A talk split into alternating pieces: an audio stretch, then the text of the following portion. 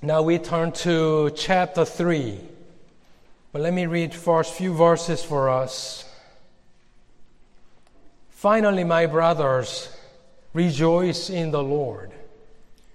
To write the same thing again is no trouble to me, and it is a safeguard for you.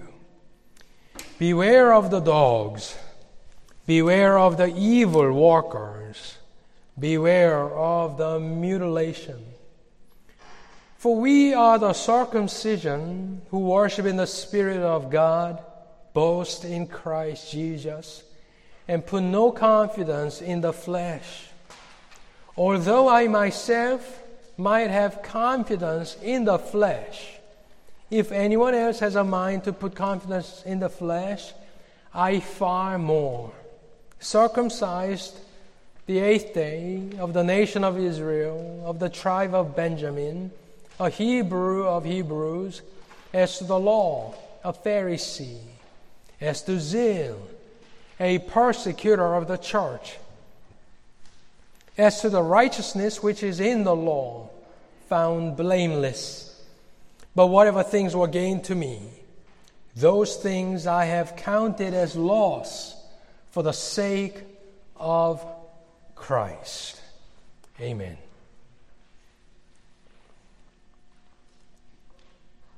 Verse 1, it says, finally, but don't be fooled by that word because we have two more chapters to go. Finally, and it reminded me of my, when I was a youth pastor a long time ago. And whenever I said to my youth group, hey guys, let's pray. Soon they found out after I said that, usually I think about something and I will talk for another 20 minutes. So one of the students told me, are we really going to pray? finally, it's like that. He says, finally, but he will go on for two more chapters. Verse 1, I will skip. I wrote something about that, but let's go to verse 2. Today I am going to spend our time in verse 2, but actually the first phrase. Once you understand, you will understand the rest. So, verse 2 says, Beware of the dogs, beware of the evil workers, beware of the mutilation. I am sure when you read that verse, your eyes will go to those words. Rather offensive words.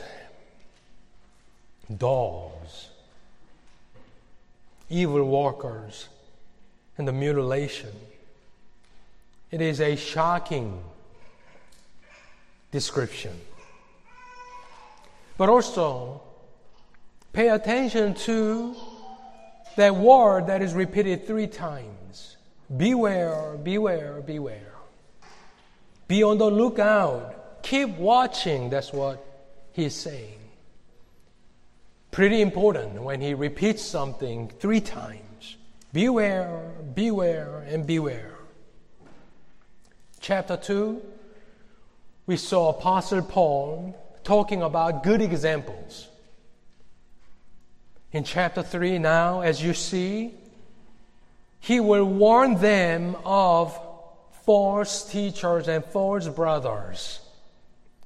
So he's simply being a pastor. He commands the good examples but he will call out and condemn false gospel and false brothers. That's what he is doing. I mean, even as I was preparing, I didn't know what to say about these terms. I mean, I kind of knew. But how are we supposed to deal with it when apostle calls someone or some group dogs? But when you study these terms, mutilation, and he says, We are the true circumcision, and he talks about his own Jewish pedigree, all of that point to the same group he used three different words, but he's referring to the same group that we know of them as Judaizers, or narrowly circumcision group, circumcision party. They are the ones who insisted that you must be circumcised or obey the law of Moses to be saved. Small group within the church. Who would insist upon circumcision and Mosaic law? Not the Gentile believers. They wouldn't know that. No idea. But the instigators were always Jewish background Christians.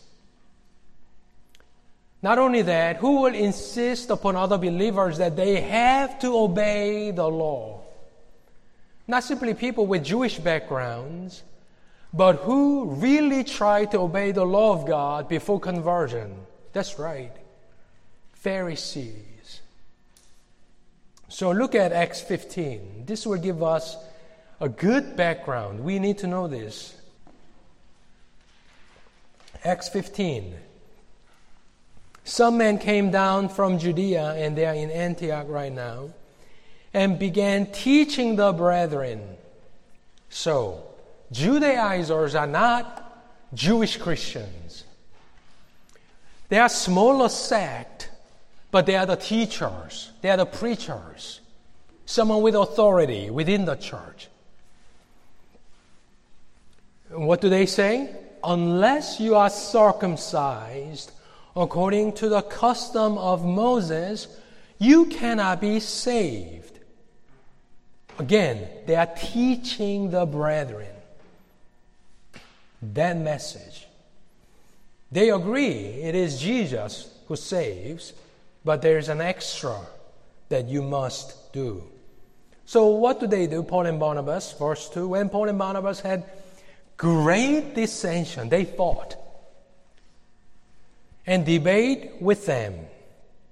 The brethren determined that Paul and Barnabas and some others of them should go up to Jerusalem to the apostles and elders concerning this issue. They were being sent on their way by the church. They were passing through both Phoenicia and Samaria, describing in detail the conversion of the Gentiles and were bringing great joy to all the brethren. When they arrived at Jerusalem, that's the mother church. They were received by the church and the apostles and the elders, and they reported all that God had done with them. But listen, who's standing up? But some of the sect of the Pharisees who had believed, who were converted. Now they are Christians, but their background is not simply Jewish background, but they were Pharisees, the elite group of teachers who adhere to the law of Moses strictly. They are the ones. They stand up, saying, they stood up and saying, it is necessary to circumcise them, the Gentiles, and to direct them to observe the law of Moses. This is like General Assembly. Verse 6 The apostles and the elders came together to look into this matter. After there had been much debate, much debate, Peter stood up and said to them, Brethren, you know that in the early days God made a choice among you, and that by, that by my, my mouth the Gentiles would hear the word of the gospel and believe. And God, who knows the heart, testified to them, giving them the Holy Spirit, just as He also did to us. Great equalizer was the Holy Spirit. God gave the Holy Spirit to the Gentiles but also to us. That's te- uh, uh, Peter's testimony. And he made no distinction between us and them, cleansing their hearts by faith. Very important. Underline that. Cleansing their hearts by faith. Justification by faith. Cleansing their hearts by faith. Now, therefore, why do you put God to the test by placing upon the neck of the disciples a yoke which neither our fathers nor we have been able to bear.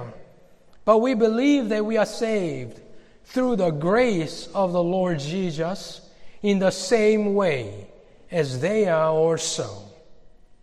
All the people kept silent. By that, I would also take that to mean some of the Pharisee group were not happy. They're just keeping it quiet. They would agree, but they were not happy. And they were listening to Barnabas and Paul as they were relating, re- relating what signs and wonders God had done through them among the Gentiles. That's the background. Beware of the dogs. I am not here to excuse him. I am not going to defend Paul. But let's just think about that. Dogs. Can you tell me a culture where calling someone a dog is a praise? If someone calls you, you are, you are, you are a lion, you are a tiger, you are like a wolf, that could be a praise. But someone calling you a dog, I don't know. Well, any culture will affirm that. So, dogs in general in ancient cultures were despised because they would eat anything, especially dead animals and people. So, enemies of Israel were insulted by being compared to, and they were called as dogs. Psalm 22, verse 16, very famous account of Jezebel, what happens to her.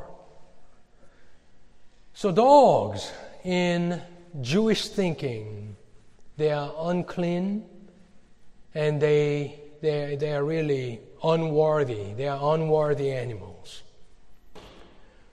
So, when Paul says, Watch out, beware of the dogs, what he is saying, what he is doing is he's calling out that group, Judaizers, who will look down upon Gentile Christians, Christians who have Gentile backgrounds, who do not purify themselves according to the Mosaic law, who are not circumcised.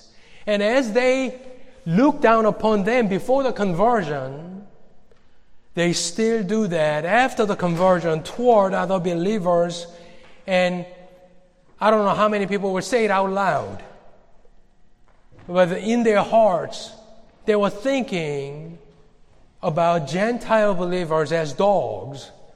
And Paul is calling them, you are in fact dogs, evildoers, and mutilation. So Paul is simply returning the designation back to them. It is not simply what I am saying, it is all the commentators are saying. Funny thing is this. Remember Philippian church, how it came to be. On the Sabbath day, Paul and his team went out to pray. But they couldn't find a synagogue in Philippi. Everywhere else, Paul, whenever he goes, wherever he goes, he will go into synagogue but in Philippi, there was no such thing, so they went to the riverside. So he shared the gospel with Lydia and a group of ladies, and Lydia was converted.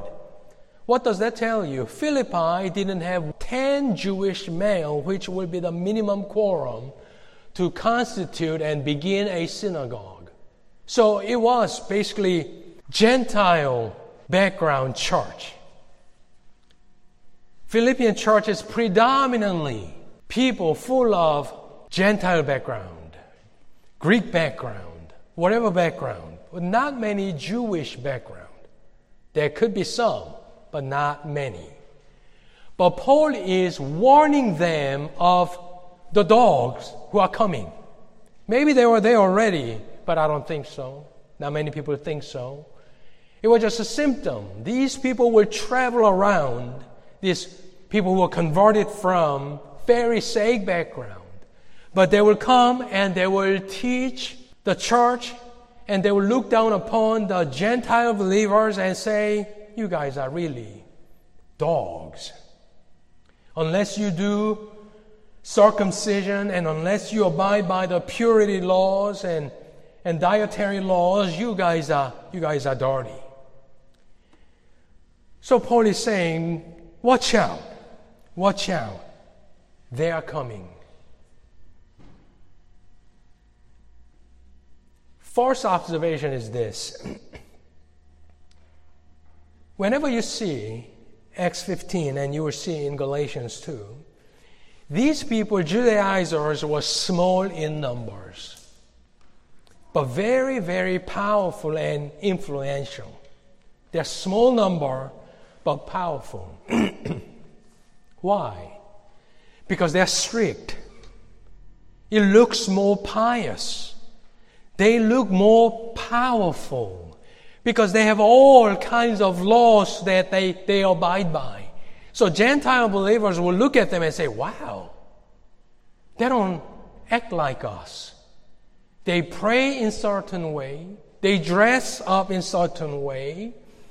They do these motions and they do that. So wow, I don't do that. So they look more powerful, spiritually powerful. That's why people listen to them. Small in number, but Bible's warning is this: Don't you know that a little yeast permeates the whole batch of dough. So we need to watch out. Now, the problem with calling Gentile believers as dogs, whether out loud or in their own hearts, silently, that's, uh, that's what we call racism. Based upon this is a bit complicated because this problem is religious problem too. It's not strictly race racial problem. But as you were seeing in galatians 2 i think every reason to believe uh, to call it as racism. Let's look at it. Galatians 2 this is very very important. This will really form a basis for us today. Galatians 2. But when Cephas came to Antioch, I opposed him to his face, because he stood condemned. For prior to the coming of certain men, you see, not many, certain men came from James. Peter used to eat with the Gentiles. Why? Because he was freed from that. Remember the vision he saw before he went to Cornelius' house? God called it clean. So he has no problem eating with the Gentile believers. But when they came, who? Certain men from James. He began to withdraw and hold himself aloof, fearing the party of the circumcision. He removed himself from other brothers, Gentile believers, and, and went to another party. The rest of the Jews, that's Jewish Christians, Jews joined him in hypocrisy, with the result that even Barnabas was carried away by their hypocrisy. Everyone. If you're one of these Gentile believers, how would you feel? The great apostle Peter suddenly stands up and he goes to the Jewish brothers, Barnabas, all the Jewish Christians removing themselves from Gentile believers, sending them a wrong message. But Paul is Paul, and he will stand up and, and say this, verse 14. When I saw that they were not straightforward about the truth of the gospel, I said to Cephas in the presence of all, this is the key. if you, being a Jew, live like the Gentiles and not like the Jews, how is it that you compel the Gentiles to live like Jews? It was always confusing to me what that verse, what he was saying. But it's simply saying they were not acting straightforward with the truth of the gospel, betray the gospel, betray other believers, Gentile believers but his charge is this if Peter, Peter, if you're a Jew and you don't live like, or you live like Gentiles now, and not like the Jews, you used to, but you don't. That's the point. You don't live like Jews because you are saved from that, and you really live like Gentiles now. But what are you doing? He's charging him of doing this. How is it then? How is it that you compel the Gentiles to live like Jews? Out of that gospel compromise, what you are doing, Peter, what you are doing is you are compelling Gentiles to live like Jews, become like Jews. There's a line drawn. Whatever the cause, religious cause, law, rites, whatever it is, the end result of that is you are asking Gentiles to become like Jews. Racial barrier, this is, you are telling them to become like a Jew. That really is a racism. And let me give my working definition of racism. Racism, you could give multiple definitions, but mine is this despising others as inferior than you because of their race. There are all kinds of racisms and regional, ethnic, national. We talked about it briefly last week. But here, they may say, well, we are not being a racist. We are really talking about the law of Moses. That's their excuse. It could be. But the end result is that you are telling them to become a Jew. From Paul's perspective, charge is really one of racism, no matter the cause. I don't care what caused them to act this way, but in effect, you are telling all Gentiles that you are inferior than the Jewish race, ethnic, or whatever you want to call it, nation. Whether lack of law, Mosaic law, rites, purity, whatever it is, they are still looking down upon them and say, You are not like us. You don't eat like us. You don't act like us. So you are inferior than us. So you are telling, Peter, you are telling them to become a Jew first, act like a Jew, and then you could become a full Christian. So this really is a, a racism issue as well. There are many when you think about it. Jerusalem church in Acts 6 had Grecian Jews and Hebraic Jews. They fought.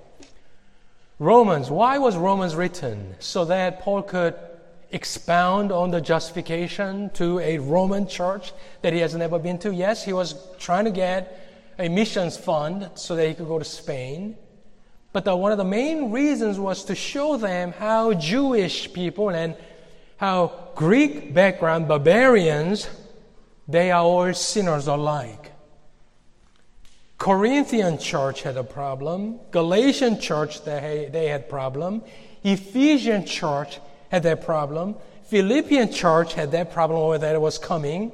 Colossian church had that problem. When you look at it, in all Paul's epistles, you see all of the churches suffering from some kind of division.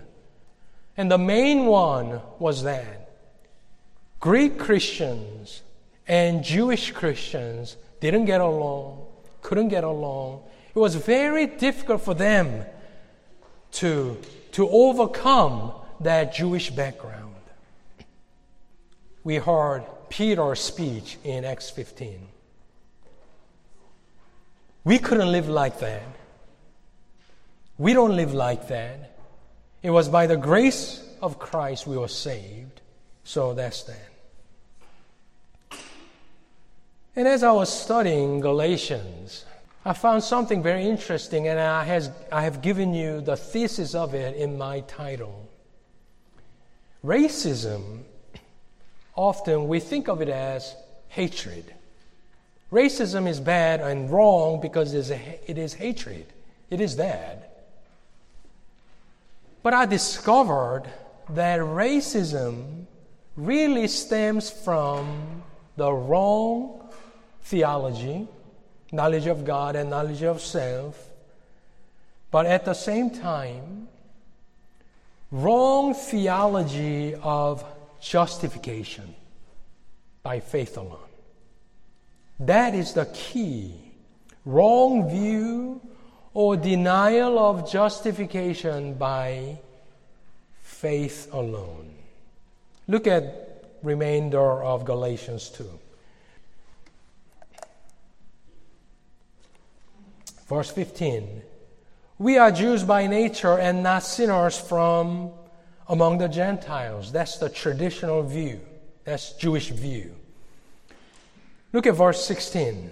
But now, what Paul will talk about after charging Peter, Peter, you are asking them to become a Jew. And then he is correcting them. Paul, uh, Peter is not Judaizer, but he, under pressure, acted like one. And he is correcting all of them by expounding sola fide. A man is justified by faith alone. Look at verse 16. Nevertheless, we read this already. Nevertheless, knowing that a man is justified by the works, not justified by the works of the law, but through faith in Christ Jesus and stop. What does that have to do with race or racism? Oftentimes, when we read this section, we think about, wow, sola fide.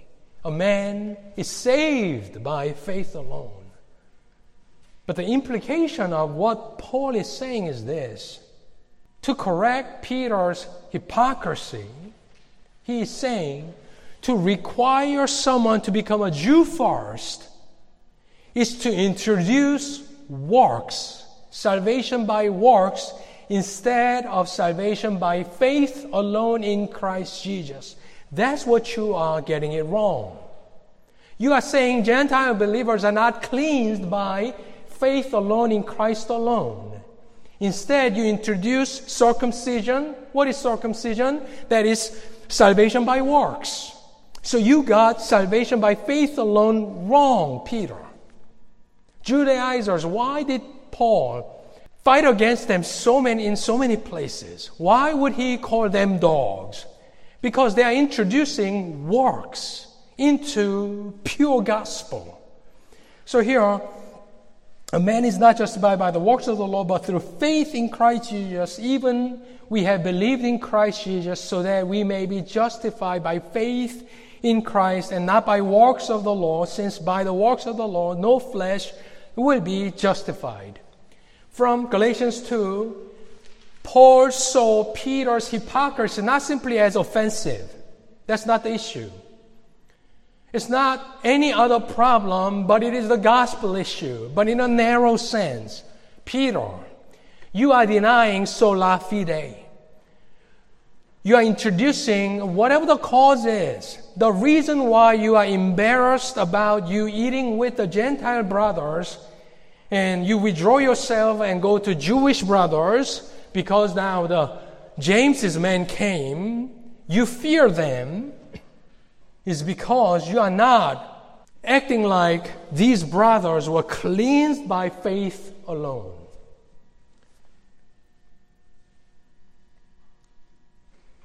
For Paul, you introduce, add anything unto justification by faith alone, that's a false gospel.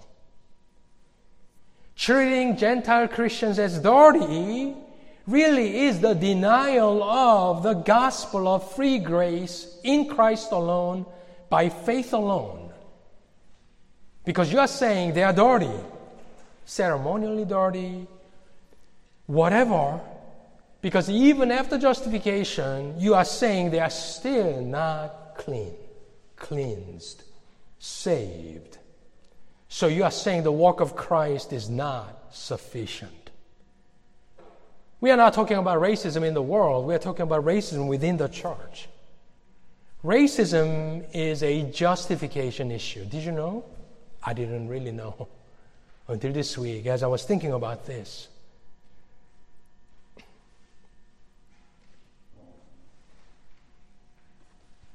Galatians 3 26.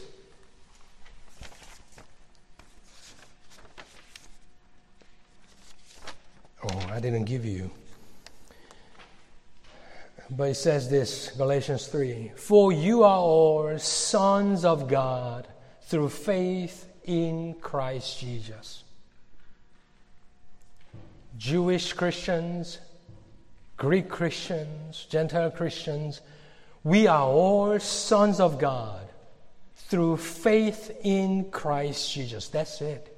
That's the only qualifier. And you come from James and you introduce works, dietary laws. We talked about this when we were going through book of Acts. It was not easy. So, one of the reasons why Paul expounds on sola fide everywhere in his epistles is not so much, not so much, let me give you lecture, systematic theology, but to correct the barrier, to correct the legalists, Judaizers. Forget about all the laws and your upbringings and your pedigrees, they mean nothing. It is by faith in Christ alone we are one in Christ.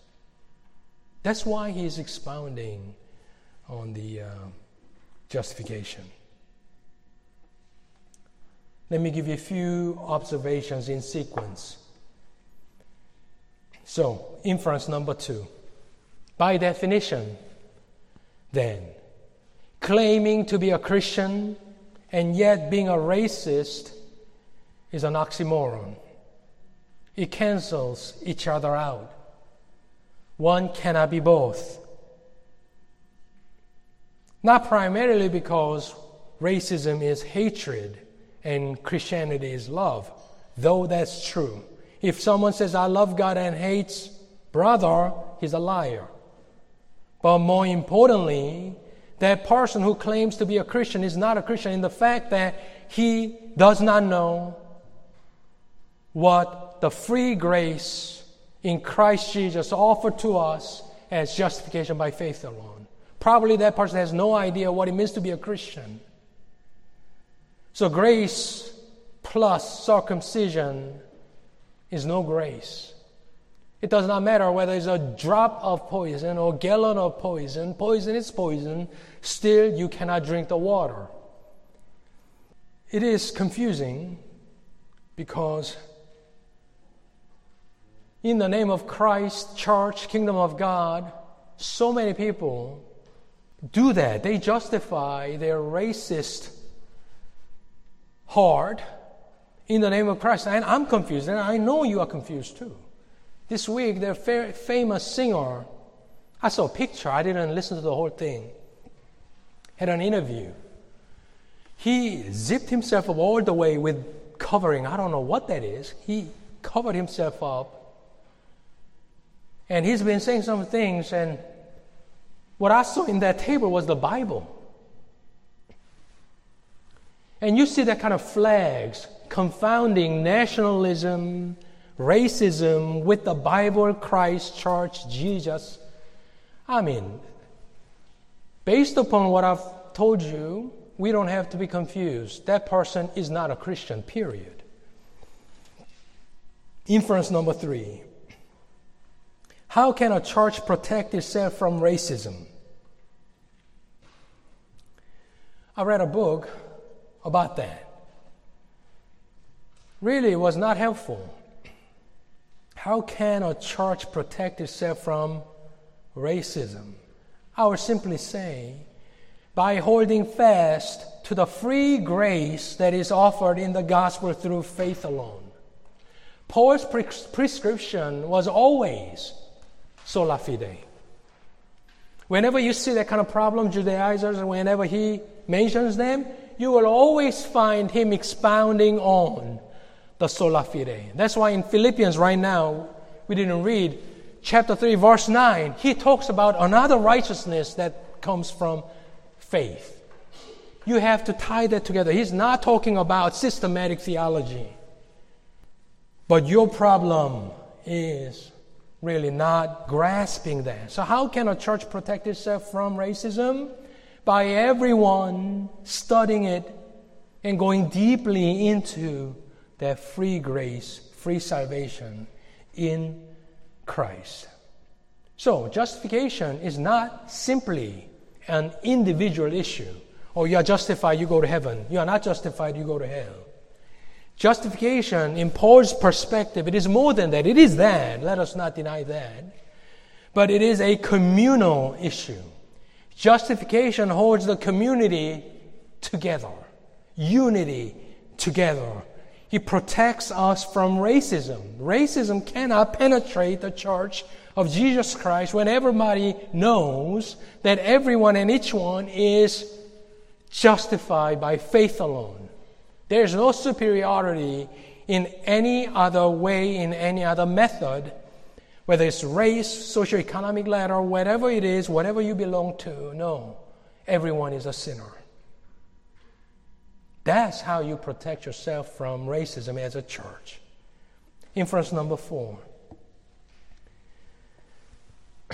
If you claim yourself to be a Christian, obviously I'm not talking to you, but yet call other people dogs or equivalent, then the Bible condemns you and calls you as dogs. That's what Paul is doing. You become the object of your hatred and away from the image of Christ. Inference number five. I said this. You add one thing, it become it destroys the gospel. But in Acts 15, what did they say? Unless you are circumcised according to the custom of Moses, you cannot be saved. They're called circumcision party. They are not insisting upon 613 Jewish commandments. They're not saying, all Gentile brothers, sisters, you need to keep all the laws to be saved. That's not what they're saying. Some. Some. Chief one, circumcision. But there could be many. So, what insight can we gain from this? It's not all the commandments, but something that the Jewish Christians or the Pharisee group cherished. Something from their perspective they cannot compromise, such as circumcision. So we have to root out all the bitter roots from us that we may cherish, but we may be blind to it. We may not know it because we are in it. We cherish that so much, and one of the things that I really didn't like from my previous life was that church will observe 40 day Lent. I don't know what your view is. 40 days of doing something, in my context, 40 days of holy prayer meeting every day. You have to wake up at 4:30 and you go to church every day for 40 days. But I thought that in fact was destroying the confidence in the gospel. Though it may be good in some sense, it was very detrimental to the understanding of the full gospel.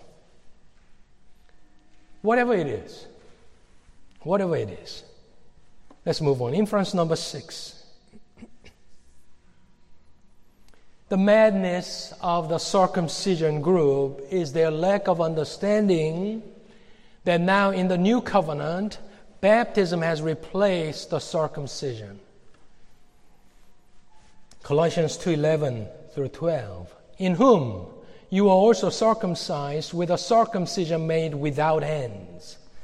In the removal of the body of the flesh, in the circumcision of Christ, that's death of Christ, having been buried with him in baptism, in which you are also raised up with him through faith in the working of God who raised him from the dead.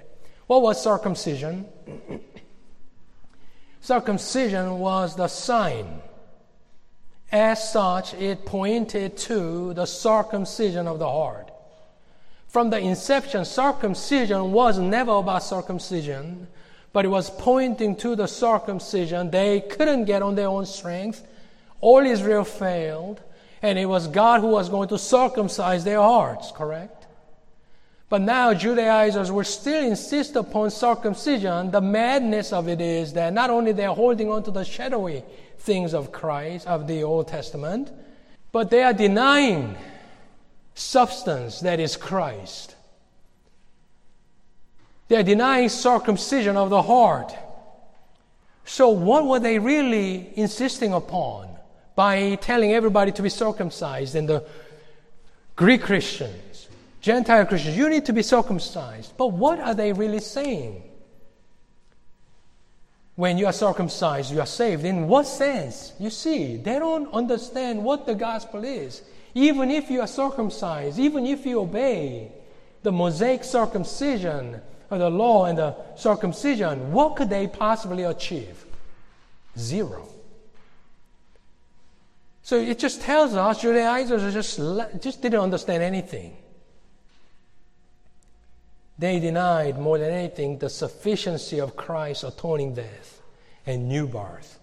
Inference number seven even Peter stumbled. It's a sobering fact. Even Barnabas fell. Again, they are not Judaizers. They will not proclaim false gospel. But they were carried away. Think about it. Why? For the fear of those men. Why would Peter fear them? Think about it. What's at stake? Peter is the chief apostle. Nobody could really stand up against him. How can, can he fear men from James? It was the pressure. What kind of pressure? Acceptance, approval, respect, his standing. Not in Gentile church, but with his folks, his kin, his own reputation at stake. That's what was at stake. That particular pressure is strong. And if you belong to certain group, you will understand that such pressure is really strong. He didn't have to, but probably Peter was thinking, if they go back to Jerusalem and tell everybody that I was eating with Gentile Christians, what would, what would they think about me? After all, I'm, I'm Peter. So acceptance, approval. So, I don't know how many Christians will identify themselves as, I'm a racist. But when you remove yourself from the church, and let's say you go back to work, and you belong to that work group, you identify with them, then suddenly there is an extra pressure upon you to go along that's how it works.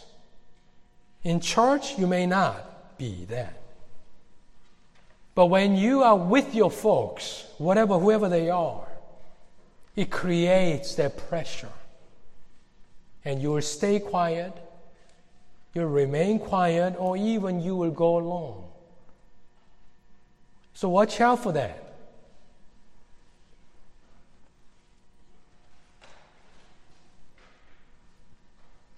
What is Peter standing? Means nothing. Self forgetfulness is that. Inference number eight.